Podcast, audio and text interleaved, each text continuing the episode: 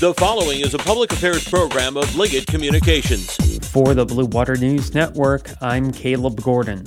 Voters in Port Huron will head to the polls Tuesday to cast a yes or no vote for a modified marijuana proposal.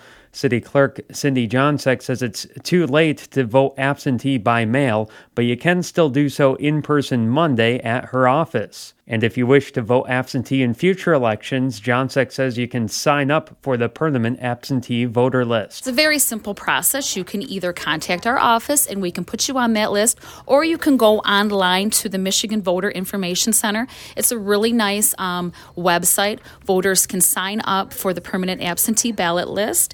You can track your absentee ballot, apply for an absentee ballot, change your voter record, and actually view any ballot proposals or your actual ballot. That's City Clerk Cyndee Jonseck, and this is the Blue Water Beat.